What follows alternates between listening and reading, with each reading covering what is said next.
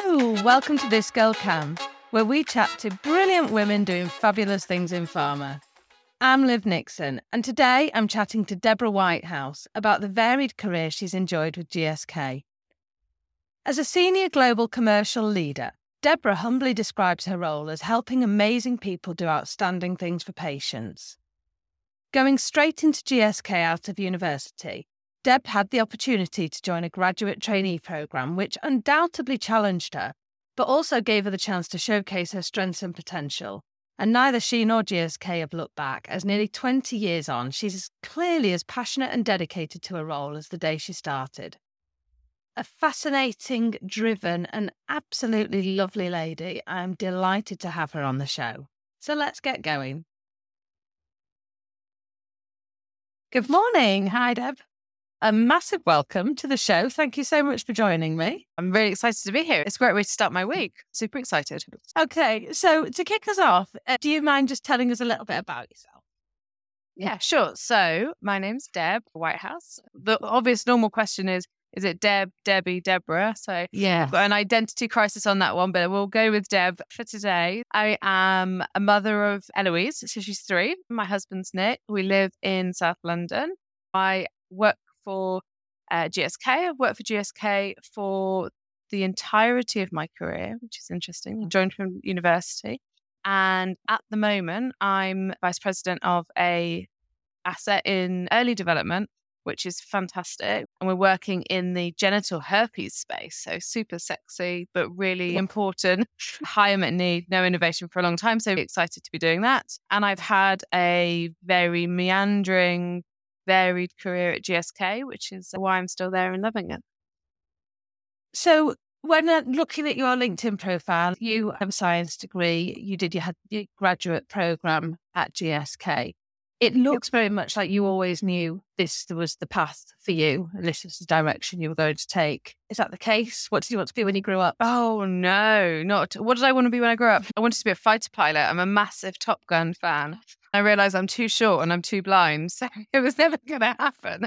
But that was my dream early on, which then transitioned into wanting to go into medicine and got into med school and through some reflection process decided it wasn't for me, which is quite good because it turns out I'm actually pretty squeamish.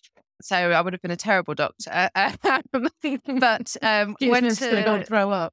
Yeah, exactly, exactly. So went to university to do biology because I love science. I had a great biology teacher who inspired me, and so that was where I ended up. And as part of my degree, I, which was a fabulous part of my degree actually, I did a four-year degree at Bath, and there was a placement year. And so the way you got your placement year, good old fashioned notice board in the biology labs.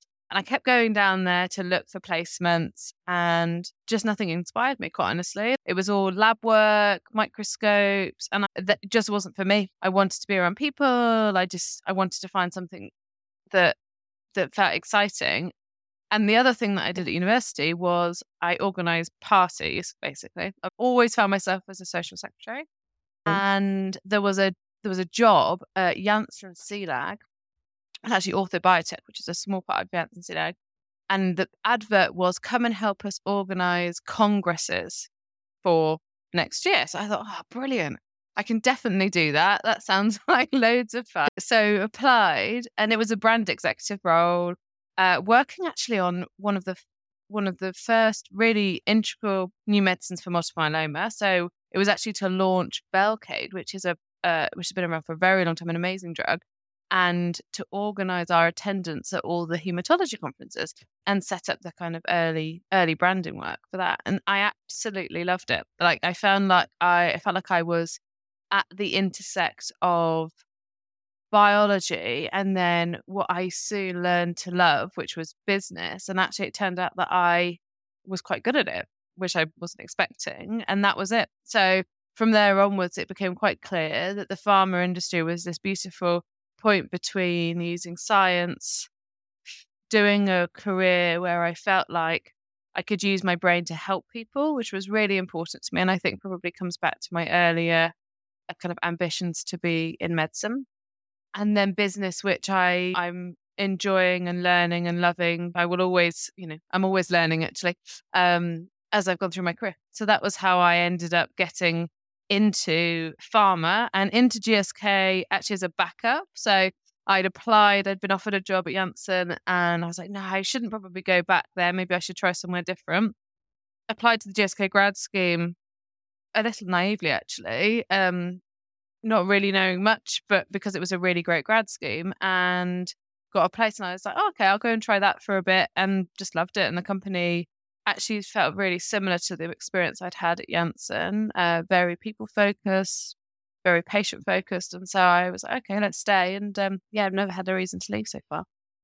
That grad scheme looked fantastic. You got so much different experience, didn't you? You had your, your time in the field, then your time in, in marketing in, within for what five years or something. Yeah, it's really good. So it's a three, actually two and a half years. They really cram it in. So, but it gives you a wow. really nice foundational experience. So yeah, so you, as you're right, so did mm. sales, did marketing, did insight work, secondary care, primary care. So it was a, it was just a really, I'm really, really grateful. Actually, it was an amazing um, entry point into you know earning your stripes or kind of building your foundation. It was hard. We had it's to present like... every six months to the board, so it's quite difficult. Oh, did you? Yeah, oh, yeah, that's yeah, quite scary. As someone early in their career, yeah, that's that's really intimidating. Yeah. so so from yeah. there, which what what was it that that you loved from doing that program that you wanted to take forward with you? What did I really what did I really enjoy? So I exited the program. I'd done a really, really great time in the field working for an amazing lady, working in respiratory. And what I learned in that process was the hugely changing dynamic of the NHS, where we were moving from individual doctors making individual choices based on data and the patient in front of them. And we were starting to move towards population decision making.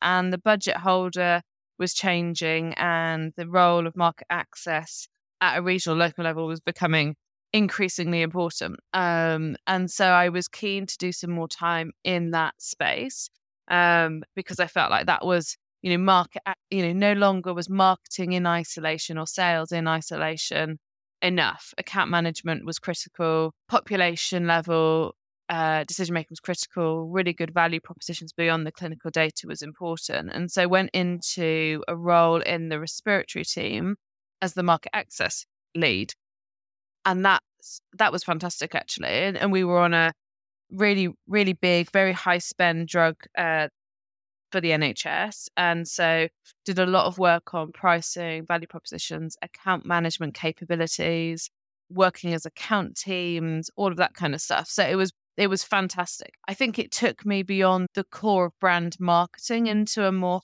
holistic kind of commercial view on how we on how we sell medicines. Yeah. When you get that chance to look at it through a different lens, it's fascinating, isn't it? Yeah. One of the things I pick up on is you're really people focused, aren't you? You were talking about your biology, you referred to your teacher when you did your time in respiratory, and you were talking about that you worked for a really good lady you this obviously is important to you in terms of role models or mentors. Is there? Uh, do you think you've had one in particular, sort of a, a mentor or key person? Um, and I oh suppose another question to add to that would be: Do you see your role as that as well within within people that oh. you work with at GSK now? Yeah, huge. Uh, yeah, oh God, that's a really great question, actually. Yeah, do you know what? I think I am. I I have learned interestingly I've become more people focused as I've got older. I think when you go into grad programs, you're forced to be an individual contributor and you're forced to be competitive in that because you're, you know, we were getting ranked every six months, you know, and, and that's great. And that forces performance and that forces you to make sure you get on and deliver. But sometimes it's a negative connotation because you're, you're again, you're being ranked against your peers. And that's, of course, how life continues in the corporate world and that's fine but it's less it's less overt and i think i learned after i did my market access role on the respiratory product i went out and was a second line sales leader in the east of england and that was a hugely like changing uh, period for me because you all of a sudden realize that you're absolutely nobody you, can't deliver anything without inspiring and helping other people to be brilliant in their roles. It's actually all about what your team do. Um, and I think that was quite an inflection point. But, but, but back to your question, I think, yes, I definitely have a few people who really mentored and sponsored me. I think it's both. I have a, a guy who I've worked with for a very long time. I've worked with a number of times at different points through that the organization. And actually he was instrumental in me going for this second line sales leader role. And I remember sitting down with him and talking about what should I do next. And we were talking about first or second line sales leader. And I said, Oh, I and I was at that cusp. I was like, oh, I don't know. Does the second line leadership is that too big? Is that that feels very scary actually? Because I'd been a rep, I'd never done first line sales leadership, but I'd done a lot of different types of leadership in the organization. And he was like, No, don't be ridiculous, Deb. Like, push yourself. If you don't do it, no one else will do it. And he really poked me to to go down that route. And he was he, he was great. And he he was a sponsor as well as a mentor and a, and a coach. But that was such a critical point because that if that step change, that inflection was quite important actually, because the role of a second line leader is a much different job than a first. And so I got the chance to learn more from that job than I would have in a first line sales leader, which I probably would have grown of quite quickly. I actually worked for him again in a job that I did a couple of years ago when I was the general manager of the UK. And again, like he has been a constant helping kind of helping me navigate through my career. I think you need somebody to to push you and I think you need different different people in your village if you like. So it's helpful yeah. to have a sponsor, a coach, somebody who makes you feel uncomfortable and he does. One of the roles that he plays is also to make me feel uncomfortable and to push me very hard actually on areas where I need to do better. And he's very honest with me on when I'm doing well and when I'm doing not as well as I could. with to avoid swearing on your podcast. um, but yeah, really like really important. Maybe I don't think we should swear. Probably not. Um, no, I don't know. There you go. Go on. So tell me, do you think? Yeah, do you think you play that role for other people oh, within the organisation? I try to. Yeah, I try to. I play. I invest a lot of my time in coaching people. I've got some formal coaching relationships and formal mentoring relationships, and I think I play. I do play that role for people, and I try very hard to dedicate time to doing that because I think it's really important to I've been invested in throughout my career. And I think that I want to pay that back. And I think that comes in lots of different ways sponsorship, allyship, mentorship, like depending on the people that I'm working yeah. with and helping. So that really um, fascinated. I suppose I'm being a bit nosy. When you're coaching and mentoring people now, and I assume younger people, or people mm-hmm. newer to the industry, yeah, uh, what are the more common challenges or mm. areas of focus for them now? Yeah, it's interesting. I do think there are different needs and different conversations actually for different people in different roles in the organization. There's a lot of conversations around optionality and choices. So how do I how do I take hold of my career path and what I get from my role and how I continue to progress? So how do I how do I do that? What are my options? What the options I have on the table, and how do I take the first step in moving in that direction? So there's people who are in roles they want to change jobs, they want to, or they can't. They maybe they can't move, or for whatever reason, but they want to find extra stretch, extra. How do I get the very most out of my job? How do I thrive? We talk about thriving a lot in GSK. How do I thrive, and how do I continue to progress? Like that. That's a conversation that that we have a lot. And I think the other discussion often, and it's a unique role that I play because I've been in the organization a while, is also how do I navigate? Who do I network with? Who do I build relationships with? And I think, you know, both of those ultimately come down to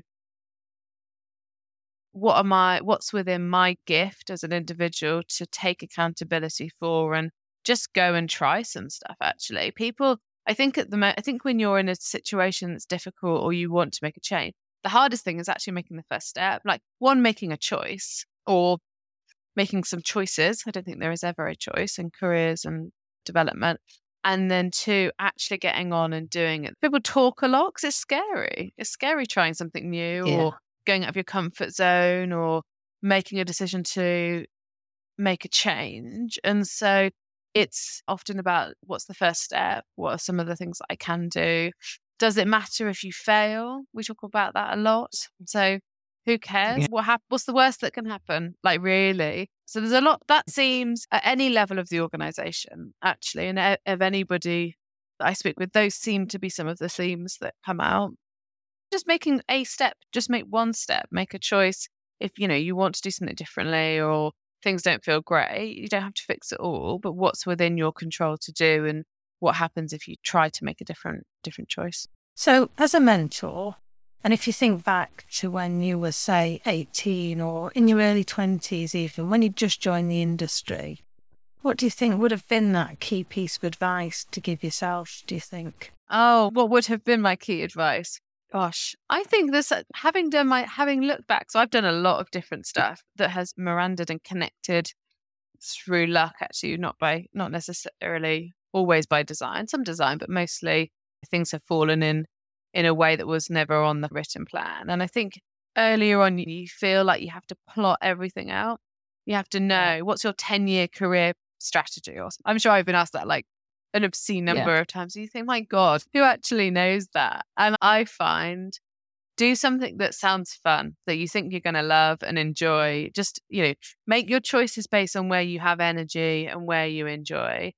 The other thing that I always try to do, which is the balance to that, is if it doesn't feel scary, it's probably not worth doing. So, you know, for me, my metric of making a choice or a change is does it sound fun? Does it scare me? Um, and if it's if it answers those two questions, I don't really care whether it sits on the plan or not. The other piece of advice that I would have is is really to value and build really deep relationships with not just your senior stakeholders, but also your peers, the super smart people around you. Like as I've progressed and worked in different areas, I just find that these organizations that we work with are just full of insanely smart people. And mm. if you if you stop and and learn and listen and engage and invest, you just find the most amazing people around you. And I think, you know, learning that when you come in at you know, you come in at 18 or whatever it is, 20, 25, Yeah. you think you, you know, sometimes I think you feel like you have to know everything and it, Yeah. and it's just not true. So I would have definitely been a bit kinder to myself in, in not need, you know, in, in learning early on to lean on others, um, Yeah. in a really positive way. And you, you know, you build relationship, you build bonds through those casual moments of investing in connecting with others that I, I think is is incredibly powerful in the long run. Earlier on, you referred to failure and talking to people that you worked with about how to handle failure. Can you tell me what you perceived to be your biggest failure and, and maybe what you learned from it? my God, my biggest failure. God, there's so many, isn't there? Because, you know, I feel like there are micro failures every. It's funny, I've spent quite a lot of time trying to reframe the concept of failure in my mind. I suppose there are things I look back and I think, gosh, I wish I'd done that differently, or that didn't go as well as I hoped. Uh, it sounds really cliche, but you learn way more from when things go badly than when they go really well. I think there was there were inflection points. Let's put it let's put it that way. There was you know, personal failures where I've not got a job, for example. So I was at a moment where, you know, I needed to, you know, I wanted to get a new job. I wanted to change. I'd been doing secondhand sales leadership and it was time to to move and, and do something different. Um, and I'd gone for a job and around was saying, "Oh my god, of course you should get that job. Like that's that's made for you. That's you, you've we've all been in that situations where people think it's a slam dunk." And I, my heart of heart, I didn't want it. Like I wasn't excited by it, didn't want it, um, but I felt like I should do it. Uh, and firstly, making the choice to go for it was a was a bad choice because I was listening to people around me more than what I wanted in my heart. I wasn't Yeah. Mm. excited to go into the interview. I just didn't feel like the right thing to do. So that was a bad choice. I'd call that a, a failing. I, of course, didn't get it because I didn't sound like I wanted it. And of course, when you're you're recruiting people, you want them to be able to do the job, but you want them to love the job. Like that's the Yeah. two components, isn't it? You, when you're looking for someone. And so a huge lesson for me in fo- being true to myself and following my heart, only going for things that I really desperately wanted, that were, were really important moments of reflection were around ownership and owning my owning my choices and doing things because they felt right for me, not because I felt like I should. Like that was a Yeah. really critical moment. And I went on to do something that ended up being much better for me. I loved it. It was a real turn, actually. I went into something completely different, and that was a great outcome. But I definitely learned a lot from that process. And then if I think about the business failures along the way, what are the key themes? Often they come down to something's gone wrong because I tried to keep everybody happy and didn't follow my mm-hmm. gut and tried to find a middle ground, which was never the right thing to do. Some of it was around not truly valuing different perspectives and engaging deeply. When you do a big project and you've got this great idea and the team's got this great idea and you go really fast at it and you don't and you don't take a moment to pause and engage people along the way. And then you get to the critical kind of governance moment or the inflection point because you've been so head down, you've not truly listened deeply to experts outside of the project group.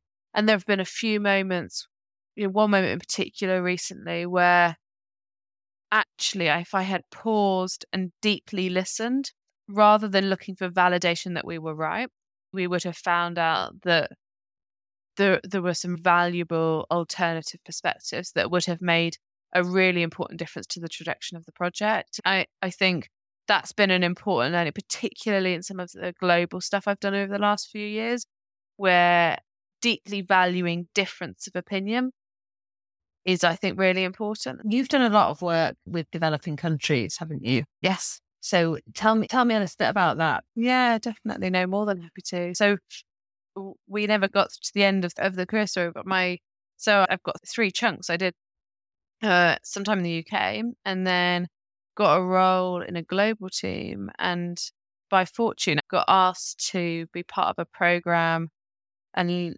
looking at what we do in Africa um and what what our presence was in Africa and how do we expand access and go beyond the major hubs, the major cities, the major markets. And that entered my kind of time working with developing countries. I actually ended up doing six years working with developing countries. So I did it from a consumer angle actually. And then I went to ViiV and which is our HIV business. Um, and ran Africa and the Middle East for ViiV, working on HIV. So um an amazing experience. And I suppose it was such an important milestone because one, you know, when you work for big companies, we talk a lot about the major markets, we talk a lot about the importance of the US, the importance of Europe, etc. And that's from a commercial perspective. But there's so much that we do actually. And if you look at the mission for GSK, it's actually about reaching patients and the patients that need us beyond the major markets are in are in developing countries and it's complicated and it's hard but i suppose my biggest learning from that was just how amazing how much we can learn from countries that don't have as many resources as us you know? So if i think about the people that worked in our offices in you know nigeria botswana uh, south africa you know phenomenally passionate, phenomenally resourceful. You, when you work in a big company in the UK, in London, you've got people to do everything.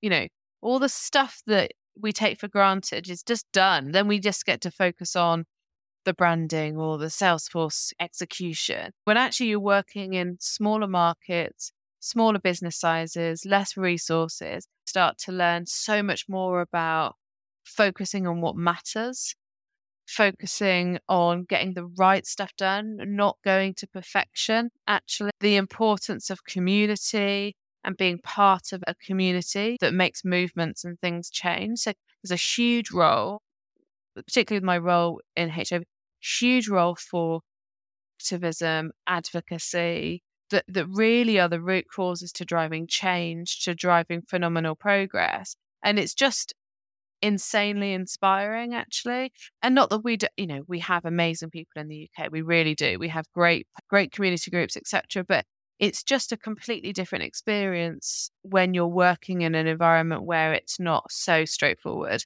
Getting things done is just a bit harder. Beautiful people just brilliant brilliant people to work with and uh, you know and getting the chance to do that through work was was phenomenal. I i felt very privileged to be part of that journey and to try to contribute in some way to making progress. And so, how long did you do that for? So after I left the UK business, I went to work in the Cons- Global Consumer Organization, and I was part of a project called Africa 2020, which is bizarre. We're in now 2022, but the project was looking at how do we what how do we expand? What's the right footprint? What's the right presence? There's a lot of work on route to market, go to market model distribution, which was phenomenal. So I did that for a few years. And then I went to ViiV Healthcare to run the HIV business for GSK, which was under the ViiV group, um, for another two years. That was purely focused on HIV. That was an amazing experience. That was entering a new HIV medicine into Africa, a game changing. It was a huge game changing medicine, um, and so did a lot of work directly with governments and Global Fund and things like that to do early pathfinder work. It was actually one of my most proud moments in my career. I remember, I will never ever forget this in my life. So the medicine that I was working on, there was a lot of advocacy around getting access to it. And I remember, and we'd done a huge amount of work to start to accelerate the pace of getting registrations and things like that.